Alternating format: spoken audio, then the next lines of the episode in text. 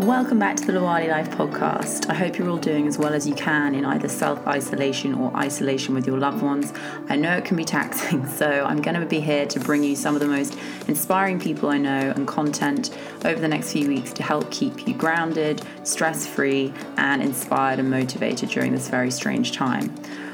For those of you that haven't tuned in already, I'm Alice Law and I'm your host and founder of Lawali Life, which is my coaching practice I've set up to help stress professionals and entrepreneurs to manage, get rid of, and decrease stress whilst improving their personal professional performance.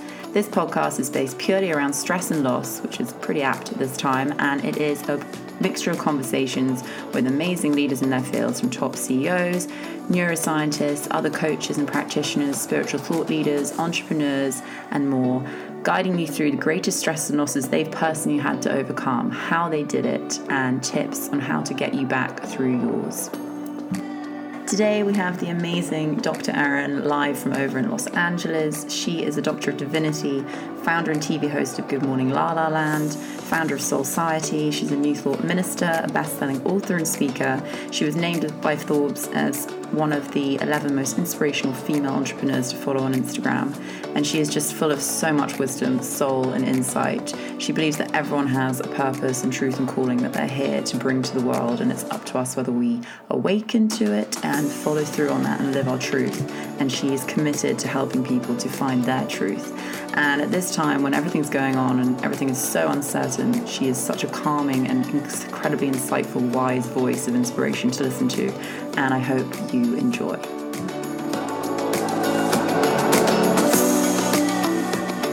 Well, thank you so much for joining. Today we have the amazing Dr. Erin live from Los Angeles, and it's just such a privilege to be able to talk to you today. You're such an incredible soulpreneur, so to speak, Doctor of Divinity, which is an amazing thing. I'm going to ask her to explain more about that. And I'm just so grateful to have you on the show. So thank you so much. Mm, it's a pleasure. You know, we've been in each other's lives for a while now, and it's always wonderful to see all of us bloom and up level and anywhere we can support and, you know, help each other. That's what it's all about, right? Yeah, absolutely. Mm-hmm. And I'm just, yeah, so excited because I think you are probably the most sort of spiritually renowned person I will have on the show, definitely so far. So it's really exciting to get this different angle on stress and loss, especially from you. And yeah, really excited about the conversation. So thank you. Yeah. So, first of all, Doctor of Divinity. I think a lot of people, firstly in the UK, won't know what that is. And I'd love you to sort of explain more about what that is in general and what it means to you. Sure. I remember when I first heard the, the term a doctor of divinity, that you could actually become a doctor of divinity. And I said, I don't know what the hell that is, but I have to be that. so, what does that mean exactly? It means I know everything. No, just kidding. um, what it really means, it is um, it's a doctor because we heal through revealing the truth and divinity basically means our connection as our oneness.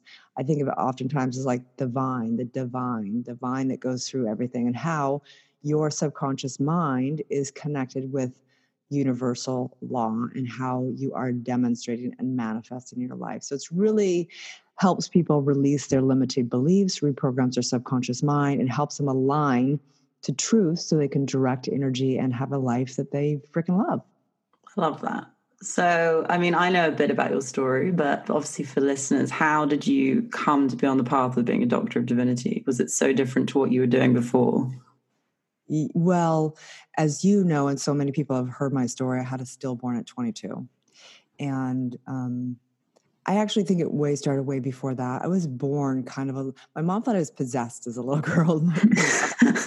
what's wrong with you? Like, it was like, I, I think I just like came out like not in the regular mold. I was like, I literally came home from school the first day. I don't remember that. She said, I came home from school the first day and I was like, how old do you have to be to quit school? Like nothing like in this world. Like, I was like, this is all backwards, you guys. It's all backwards.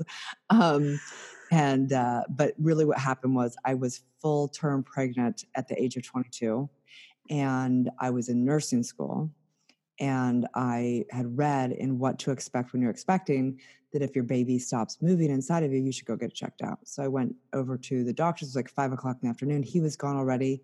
The nurse was there. She took me in and gave me an ultrasound, and right away we could see there wasn't a heartbeat.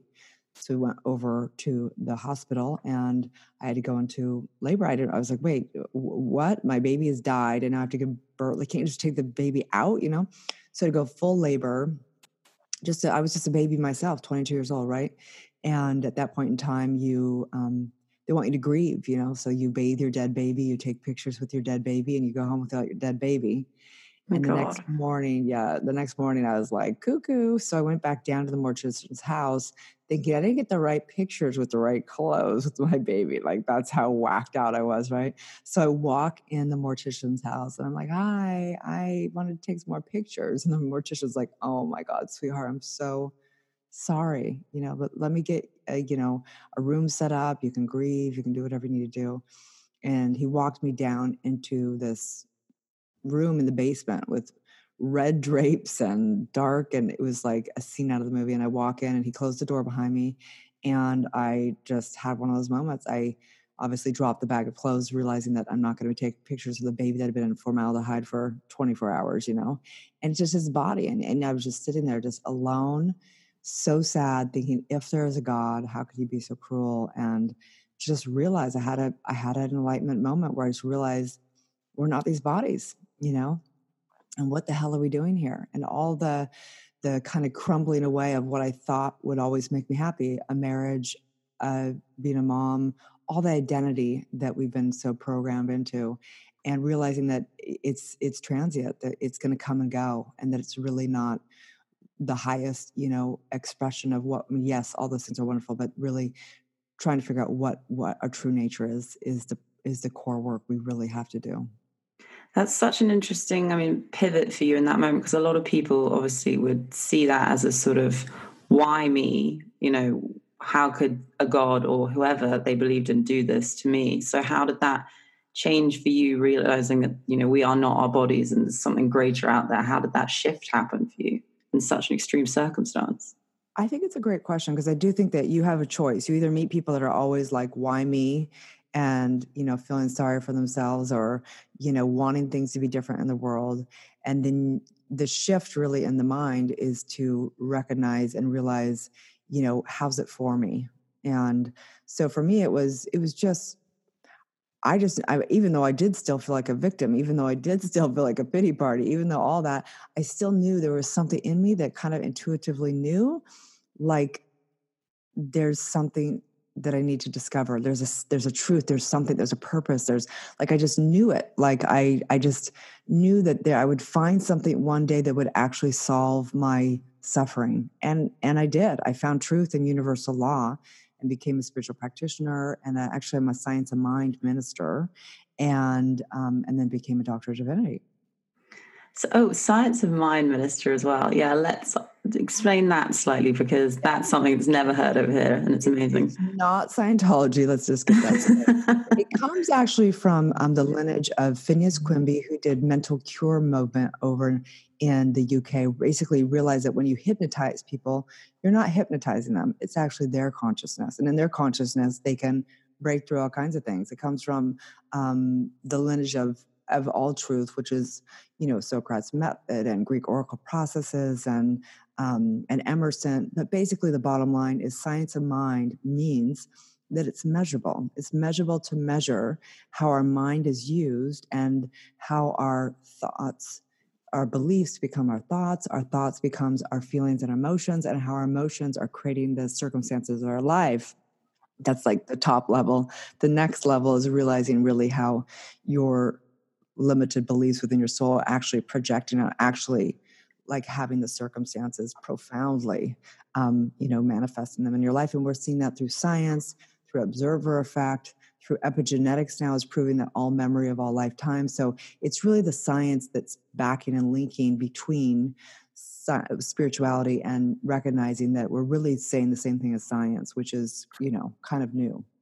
I love that because i think it's so important for people to you know the spirituality can be seen as such a woo woo thing and there's so many sort of like different you know sects of sects of it and it's just it's interesting i think it's so important to combine logic and spirituality and make it relatable to people especially people who aren't so you know easily on this path so to speak and it's sort of resisting it in a very logical based way to have science on the backing of what you're talking about is such an interesting interesting angle, and it's so yeah. We so don't true. want to be woo woo, right? exactly. Want, we don't want to be woo woo. We want to actually like how can we bring it down? And it, it, the thing is, I always tell people, like, apply it.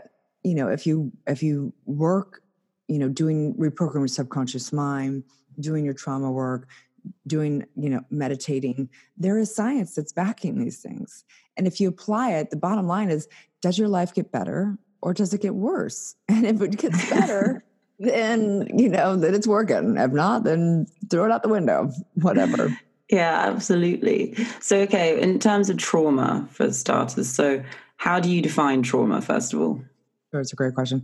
Trauma is um, there's emotional and physical trauma, and trauma basically is uh, an incident that happens that has a high, high state of negative emotions backed with it. Generally, emotional trauma is tra- primarily what we work with, but also physical. Um, and what happens is actually to have a trauma stay on your track, meaning whether it becomes PTSD or whether it's just something that is um, traumatizing. Generally, there has to be a command, meaning that it's a negative declaration that happens in the midst of that high negative emotion. So the subconscious mind is programmed and imprinted through vibration. And your vibration is done through your the meaning that you put around, right? Something can happen in your life and you put a positive or negative meaning around it, and you instantly have a positive or negative experience of it. So it's just that multiplied exponentially. In a traumatic incident, it's just that your vibration is so, the negative emotion so intense, and it's backed by a decision, a command of a limiting belief about yourself, about others, or about life. And then that actually imprints into what is called an engram that actually has a neurological imprint that actually it like it tells the body what to do. So when you go back into an environment you know that was someplace that was uh, traum- traumatizing you instantaneously you know remember at a subconscious level it's for survival. So the subconscious mind works for us it beats our heart it does mathematical equations it keeps the ph in our in our blood great it it has us you know not have to think about every step we take but it also works against us it can work against us because if we declare into the subconscious mind to always run every time we get into a relationship, then it's not going to be so good, right? I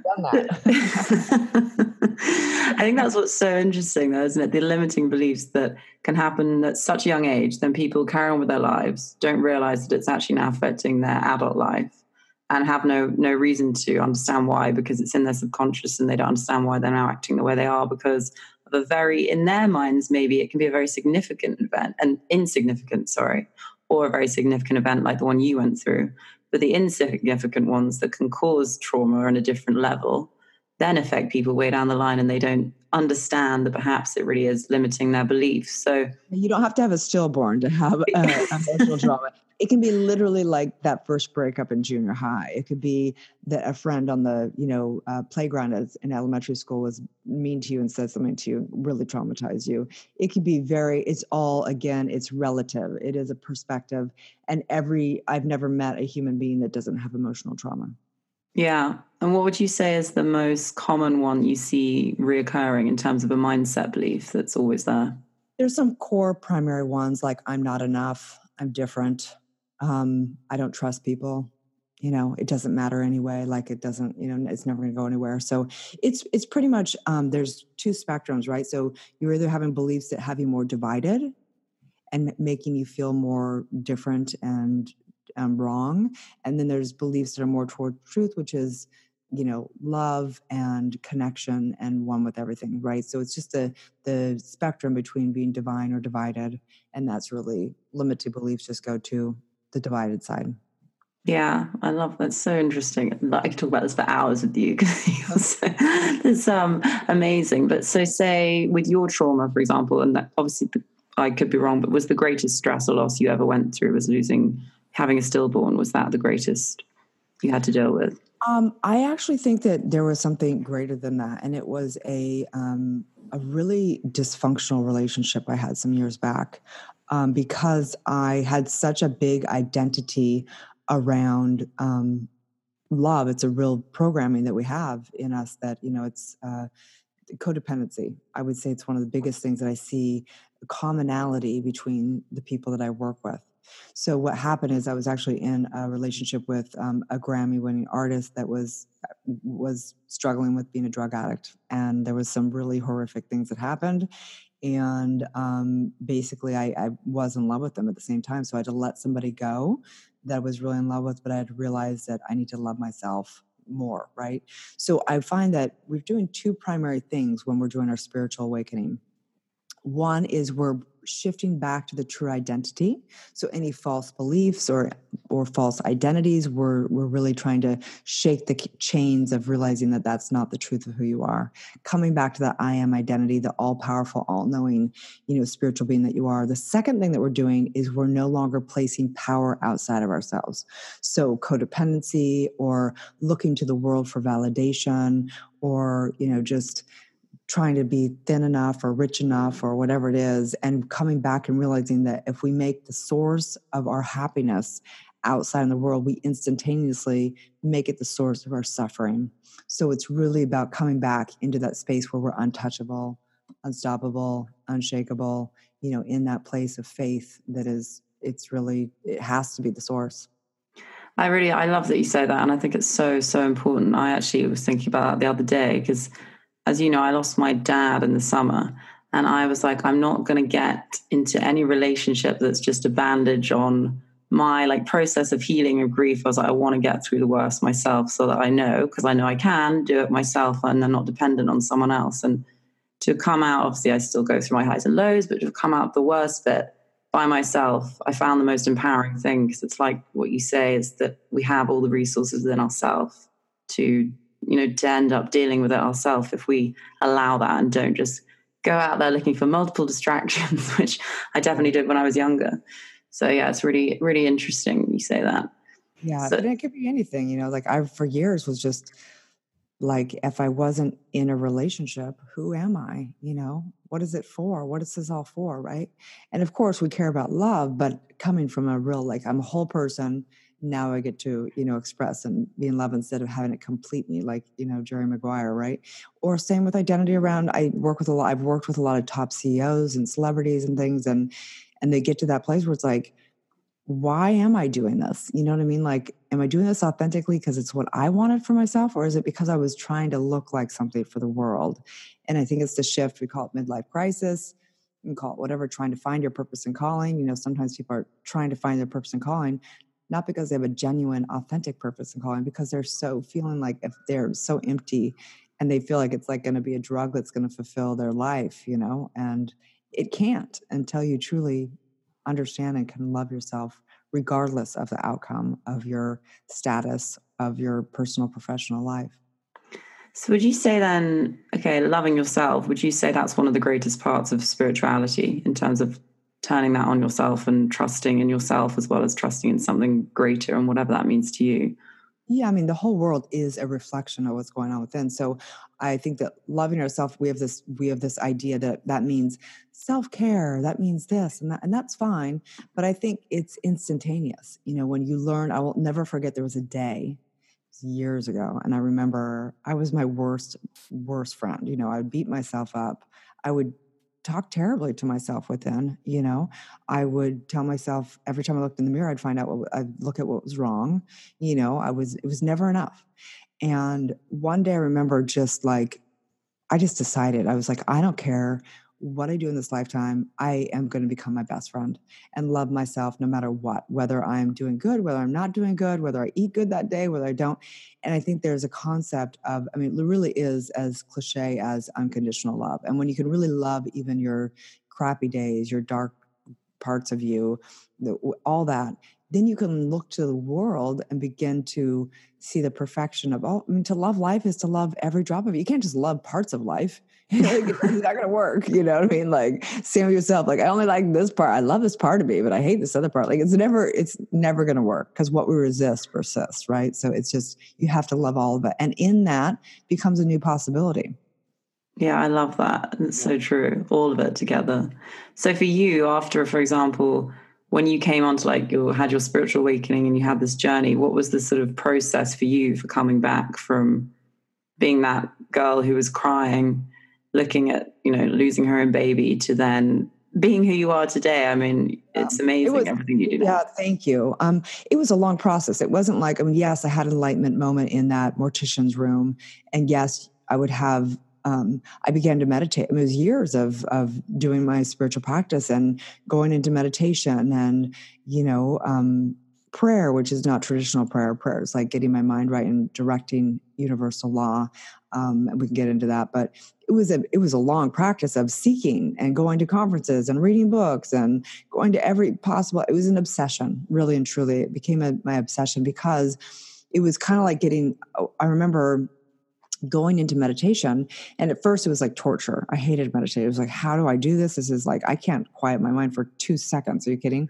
And then i s- stayed with it and then i'd go into meditation and i'd kind of have a question about life of somewhere.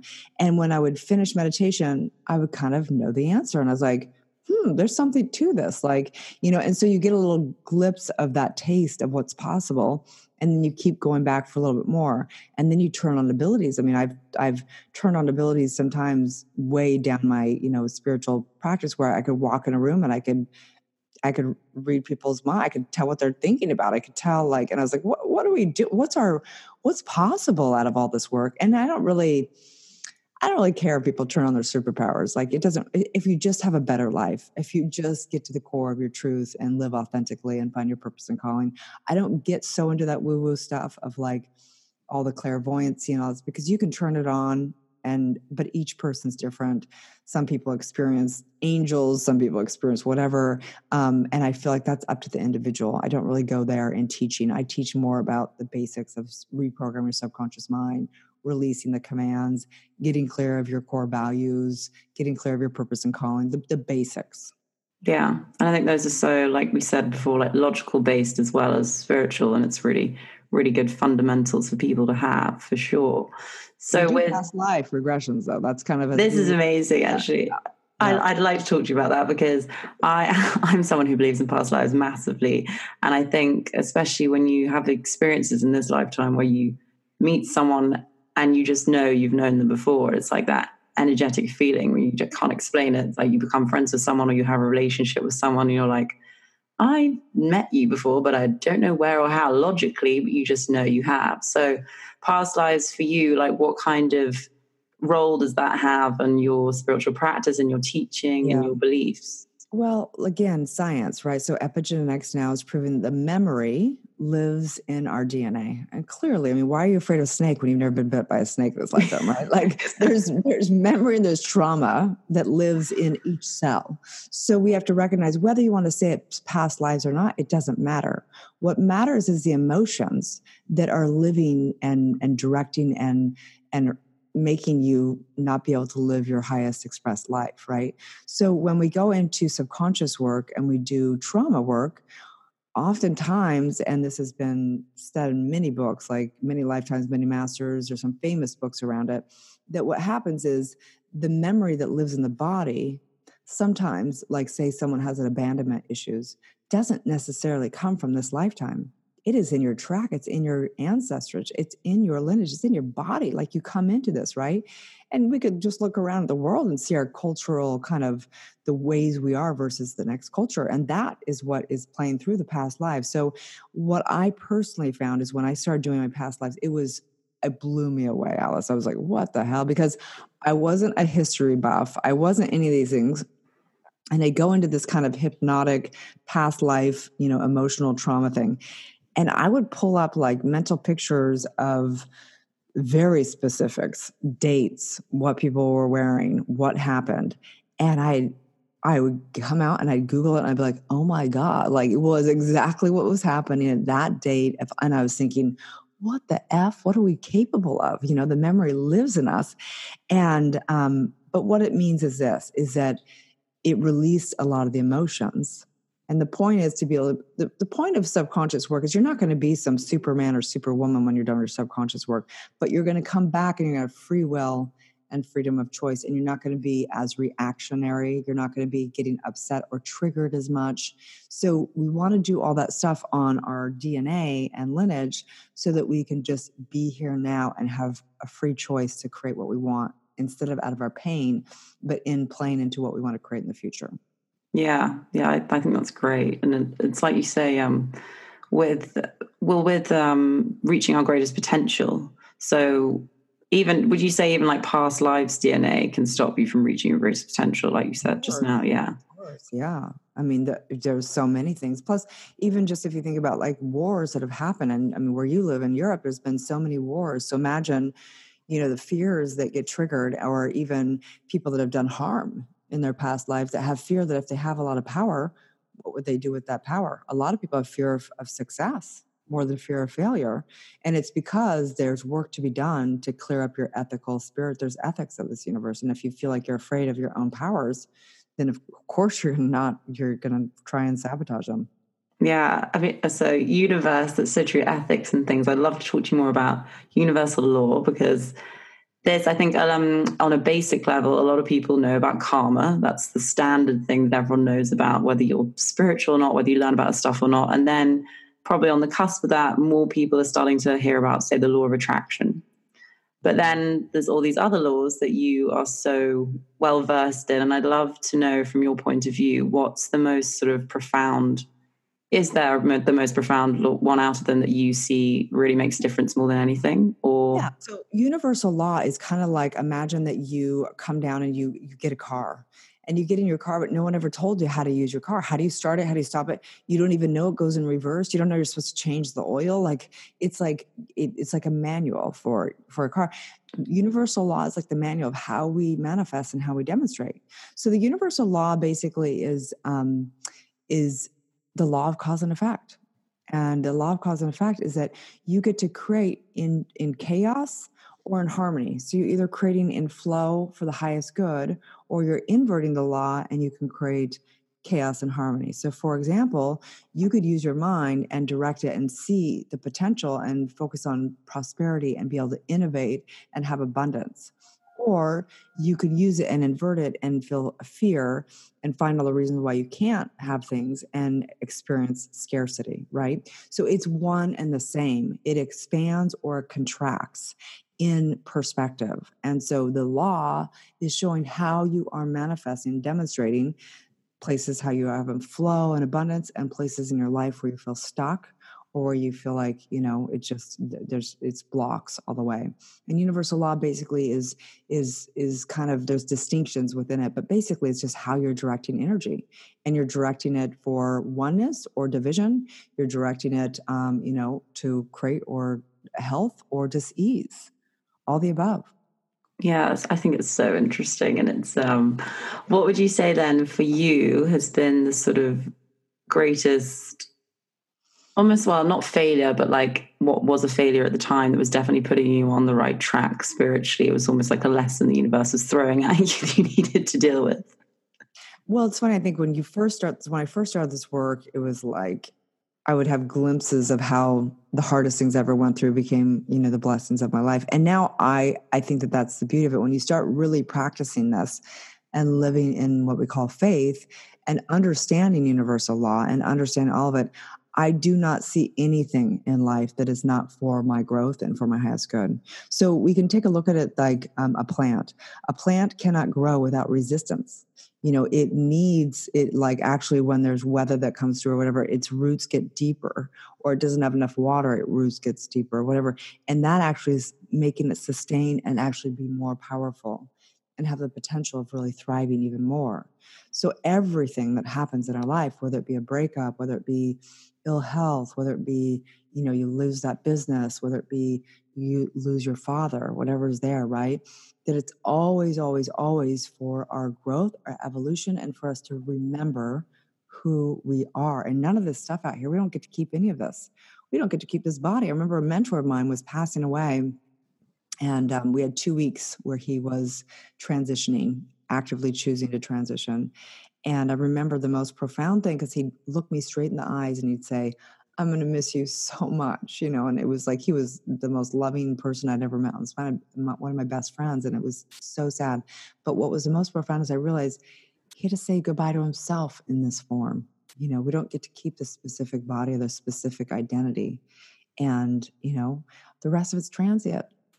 It is it's it's amazing like you say i think you have these experiences with someone you love that's that's leaving and then you realize how insignificant so much of the stuff we place value on really is. And although yeah it's so important obviously we need to we need to work we need to have money we need to have somewhere to sleep things to eat etc but the value that people place on the material things and being bogged down with these tiny little details i think it takes sometimes something really big to shift your perspective but if you can learn without that big event it's a great it's a great yeah. thing as well which brings us into purpose and calling because i truly believe that when you do your trauma work when you shift your suffering into your purpose then you can play this amazing game of life but have a deeper purpose and meaning to it and hopefully leave what you would want if you come back in the next life or for your children or for whatever what do you want to leave behind? What are the memories that you want to have that you could take with you? And what is the the legacy that you want to leave on this planet? And that's that's really what spiritual if there's something that's like well why should i do spiritual work? You know it's like well if anything you know you will birth be able to birth your true authentic purpose and give you meaning so that you know, because money can come and go, people can come and go, you know, and what are you left with? At least you're doing something that you're truly fulfilled and making a difference on the planet where you want to make it. So that's like worst case scenario. What's the legacy you want to leave behind? The legacy I want to leave behind is primarily for myself, which is to be able to look in the mirror at the end of my life and go, you know what? I love who the hell you are, and you did the best you could do the bigger legacy when I live, I want to I want to awaken a billion people on this planet. And I truly believe that we can do that through Soulciety. We train spiritual leaders and coaches to be able to really teach truth. And it seemed insane to me that first day I came home from school. I'm sure that little girl was realizing something's off. And it really is culturally that we really, if we understood how we work, we understood how we create suffering ourselves we realize how we can actually you know thrive with mother nature and as a culture that's truth and that's what is so important to bring to the world.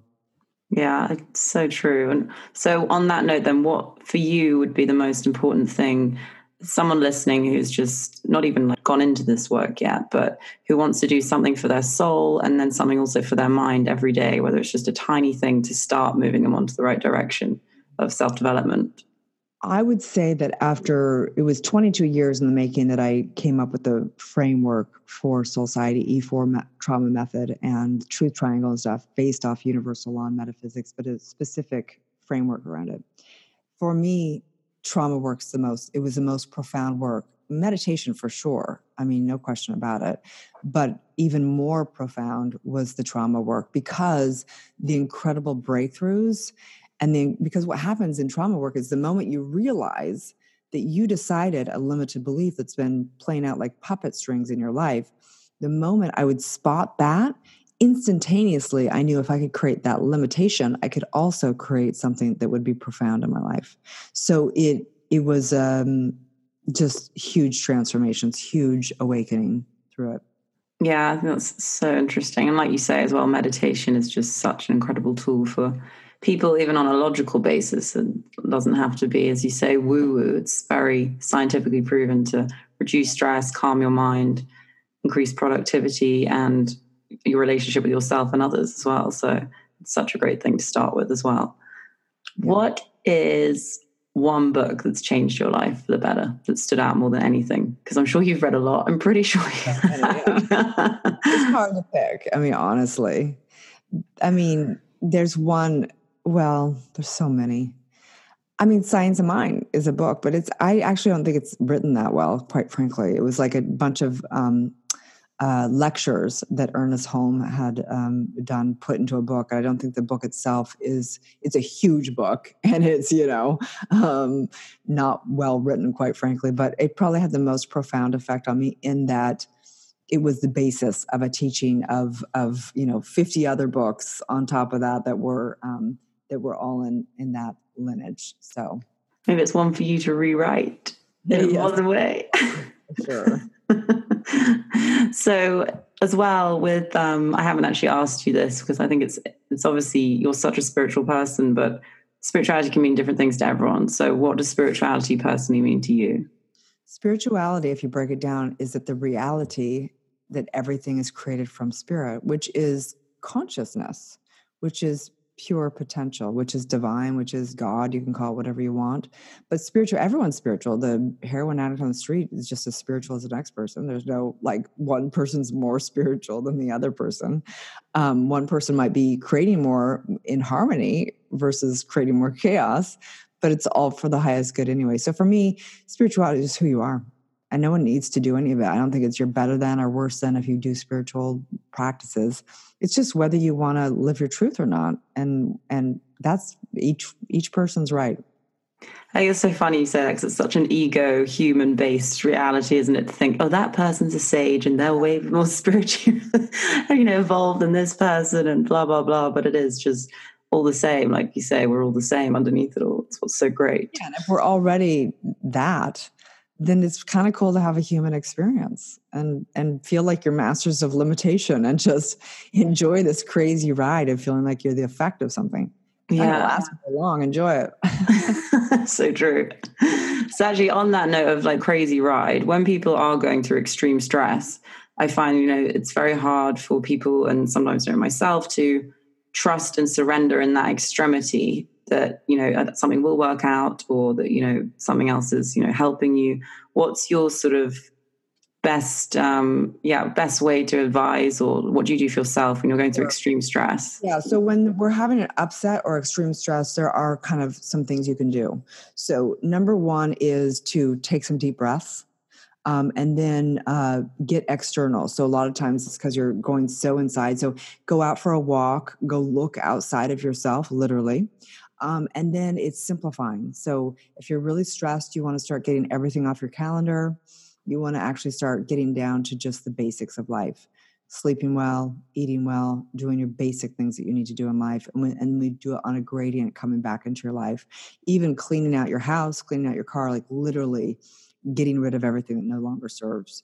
And that will help your stress come down and then so all all bills like just deal with the bills get it all off clear off your phone clear off your computer like clear everything out and then start again and really get into a gradient to take things back in your life yeah i love that i think simplifying is such a good good way to like you say we tend to complicate when we're stressed overcomplicate when we need to simplify yeah. so as well with releasing control with stress because I find that when people are stressed, they like to try and control the outcome because they're so wanting for something specific to happen. How does spirituality and surrender play into that for you? Sure. So we teach what's called outlining. So we do not outline. Outline means that we can say we want to, we can have a goal or we can have something that we want, a vision that we want to embody in our life and demonstrate. But we actually stifle the process of the universe bringing that into our life by controlling each and everything. That doesn't mean we don't take inspired action and we don't actually, you know, we're not just saying like just sit around and, and visualize and it's going to show up. You could if you have that strong of a consciousness. But the point is, is that as you try and control it, you're actually stopping the flow because how things come into your life, we always say, you know, have a goal that or something greater because the universe might have something even better planned for you. You might have a particular partner that you think i want this and that and all these features and they and the universe like no no no this is going to be much better for you. They're your best friend and they're funny and they're da da da right? So um it's we don't outline. It's it's against our practice. So with um what's the sort of example you could give for, for someone to sort of like practice now if they were like doing this after listening? So they needed to surrender what would be a sort of like statement in their mind to is it like so something greater or what's yeah, this that? Something greater. So if you have a vision, like a vision board or your goals, put that or something greater and know that you're actually going to hurt if you actually are because what you're doing when you're controlling if you think about it you are informing your subconscious mind that you don't believe because you're you're an angst you're wanting something which means you don't have something right so you're informing your subconscious mind and the universal law has to reflect back whatever you're be leaving what you're being and what you're living. And you're being and living someone who's in angst somebody who's you know trying to force things and it has to reflect that back. It actually has to make things harder for you. So you have to understand that your job is to inform universal law through getting into flow getting in great vibration, you know, knowing the truth. We've all been there, right? We know when we're like all trying to make business happen and trying to get the next client never happens. It's when we go out and we're laughing with our girlfriends, we're going to this event, da da da. All of a sudden, all, you know, all sudden emails come in, people are in our DMs, da da da. And it really does work like that. Yeah, just uh, letting go, like you say, attachment. everyone's, everyone's so hooked into that. It's such a it's a practice everyone needs to keep going. I know I need to do it myself. It's uh, continual. So, what's your greatest practice every day that you do for sort of raising your energy and keeping you at your best? I do prayer. I don't even know how many times a day, uh, multiple, multiple times. And prayer is not to a man in the sky. Prayer is um, it's actually directing energy upon universal law for a specific outcome. And so what that means is I get my mind right. Okay. So I typically take a few deep breaths and I uh, basically acknowledge the truth of what's going on and I do word, which means I command and demand the universe to know whatever truth. So wherever I'm feeling like there's scarcity, wherever I feel like I'm out of flow, whatever, it's really about knowing the truth. And sometimes it's argumentative. Sometimes it's like it's like getting to be a lawyer for yourself and rooting for the truth. No, you are good enough for this. Possible. That's a lie. And we're gonna just keep moving forward over here, right? So it's like I, I will sometimes like I do it before every single meeting I do it when I wake up. Uh, if I'm really kind of off, I'll put on music and go alone and turn, you know, close the drapes and and start speaking aloud until I can feel that really great vibe. Like I'm like, okay, I feel the power, I feel the presence.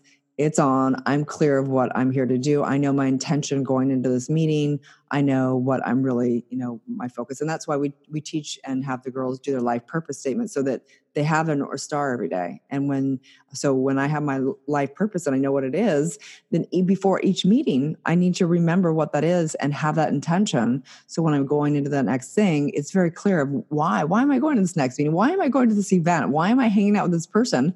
Because it's in alignment with what i truly am committed to in this lifetime. So for me it's really about prayer every day because it helps me get focused stay focused and just weed out the bs yeah, I love that. Get rid of the crap.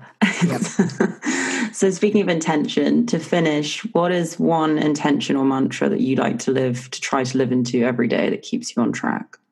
Uh, I mean, I just like live live my truth. I mean, that means, and that is specific for me. So, I I don't use I use affirmations sometimes. Um, I do have affirmation I put out, and just to get my mind right. Um, just live my truth, you know, and I know what my truth is in everything, you know. And for me, it got like it used to be confusing. What I was confused, what is my truth, you know? But once you get true, what you understand your purpose and calling, once you understand what works for you in relationships or doesn't work for you in relationships, once you understand what works for you in your health and wellness, like I get a pinky out and I'm like, no, I don't like it, doesn't feel good. I know how much sleep I need. I know, like, and so I can pretend to deny it, but it's like my whole being is like, no, girl, you know, you know what you gotta do. Come on. You know what's good for you. Yeah. That's great. Well, thank you so much, Erin. It's been amazing speaking to you today, and it's um, I'm sure everyone can learn a lot from you. And where can they find you if they want to learn more as well? Thank you so much. On all social media, I'm drerin.tv, which is D R E R I N.tv. And then you can check out Soulciety, which is S O U L C I E T E and we're the number one spiritual coaching community is our vision to awaken a billion people globally. And we train spiritual leaders become the ceo of their personal and professional lives. So we've got lots of freebies. I have a podcast as well Soulciety dr erin. People binge it a lot.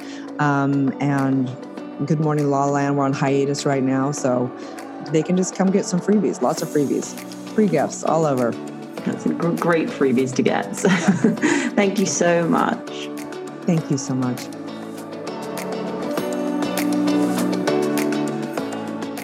Thank you so much for tuning into the Lawali Life podcast today.